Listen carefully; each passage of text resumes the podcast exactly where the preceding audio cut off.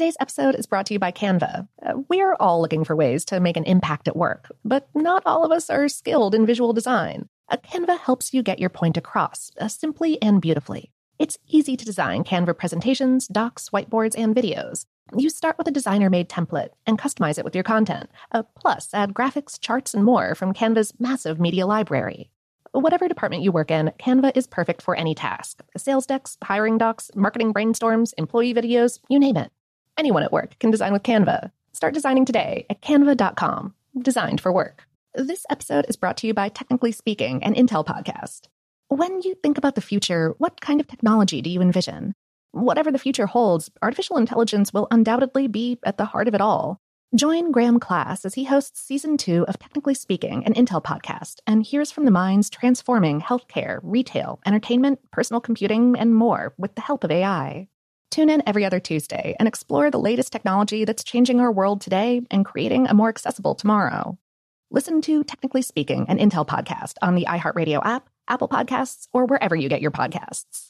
What's up? This your boy Lil Duval, and check out my podcast, Conversations with Unc, on the Black Effect Podcast Network. Each and every Tuesday, Conversations with Unc podcast feature casuals and in-depth talk about ebbs and flows of life and the pursuit of happiness. Unlike my work on stage, I tap into a more serious and sensitive side to give life advice and simply offer words of encouragement, yet remind folks to never forget to laugh. Every Tuesday, listen to Conversation with Unc, hosted by Lil Duval on the Black Effect Podcast Network, iHeartRadio app, or wherever you get your podcasts presented by AT&T. Connecting changes everything.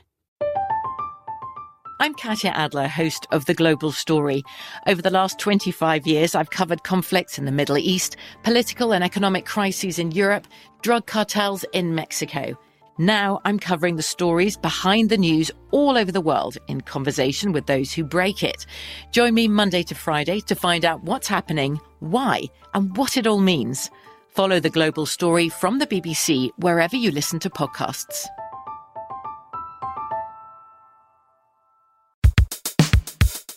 Welcome to Brainstuff, a production of iHeartRadio. Hey, Brainstuff, I'm Lauren Vogelbaum, and this is another classic Brainstuff episode. In this one, we dig into the history of computers. Although the first one was designed in the 1800s, it wouldn't be built for another 150 years. Hey, Brainstuff, Lauren Vogelbaum here. Who invented the first computer? One could argue that the abacus was the first computer, or its descendant, the slide rule, invented by William Oughtred in 1622. But the first computer resembling today's modern machines was the analytical engine, a device conceived and designed by British mathematician Charles Babbage between 1833 and 1871. Before Babbage came along, our computers were people who sat around all day, adding and subtracting numbers and entering the results into tables. The tables then appeared in books so that other people could use them to complete tasks, such as launching artillery shells accurately or calculating taxes. It was, in fact, a mammoth number crunching project that inspired Babbage in the first place. Napoleon Bonaparte initiated the project in 1790 when he ordered a switch from the old imperial system of measurements to the new metric system. For 10 years, scores of human computers made the necessary conversions and completed the tables. Bonaparte was never able to publish the tables, however, and they sat collecting dust in the Académie des Sciences in Paris. In 1819, Babbage visited Paris and viewed the unpublished manuscript with page after page of tables. If only, he wondered, there was a way to produce such tables faster, with less manpower and fewer mistakes. He thought of the many marvels generated by the Industrial Revolution. If creative and hardworking inventors could develop the cotton gin and the steam locomotive, then why not a machine to make calculations? Babbage returned to England and decided to build just such a machine. His first vision was something he dubbed the difference engine, which worked on the principle of finite differences, or making complex mathematical calculations by repeated addition without using multiplication or division. He secured government funding in 1824 and spent eight years perfecting his idea. In 1832, he produced a functioning prototype of his table making machine, only to find his funding had run out. Some people might have been discouraged, but not Babbage. Instead of simplifying his design to make the difference engine easier to build, he turned his attention to an even grander idea the analytical engine, a new kind of mechanical computer that could make even more complex calculations, including multiplication and division.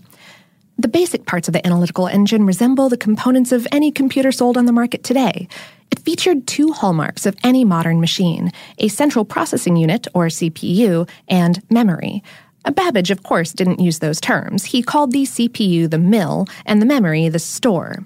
He also had a device, the reader, to input instructions, as well as a way to record on paper results generated by the machine. Babbage called this output device a printer, which makes perfect sense to me. Babbage's new invention existed almost entirely on paper.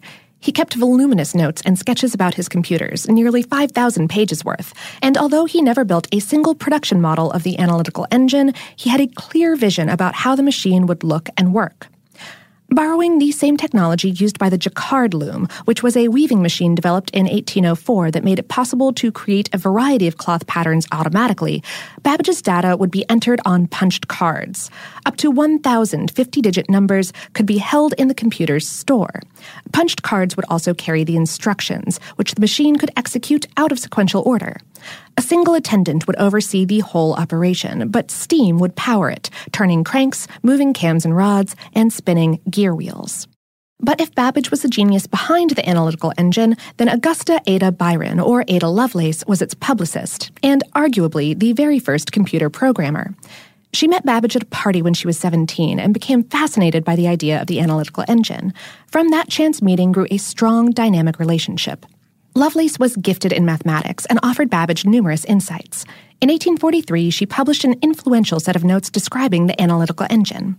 She also added in some sage predictions, calculating that Babbage's mechanical computers might one day act upon other things besides numbers, and even compose elaborate and scientific pieces of music of any degree of complexity. Unfortunately, the technology of the day could not deliver on their ambitious designs. It wasn't until 1991 that their particular ideas were finally translated into a functioning computer.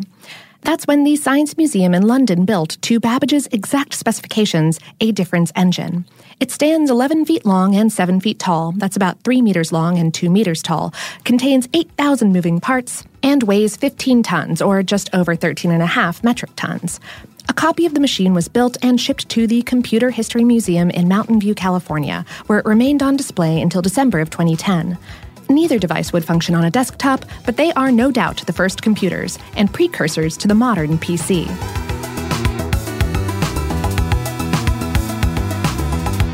Today's episode is based on the article Who Invented the First Computer on HowStuffWorks.com, written by William Harris and Chris Pollette. Brainstuff is a production of iHeartRadio in partnership with HowStuffWorks.com and is produced by Tyler Klang. For more podcasts from iHeartRadio, visit the iHeartRadio app, Apple Podcasts, or wherever you listen to your favorite shows.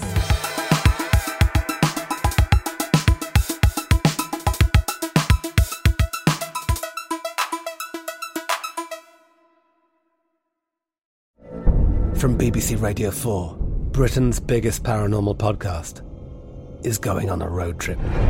I thought in that moment, oh my God, we've summoned something from this board. This is Uncanny USA. He says, Somebody's in the house, and I screamed. Listen to Uncanny USA wherever you get your BBC podcasts, if you dare.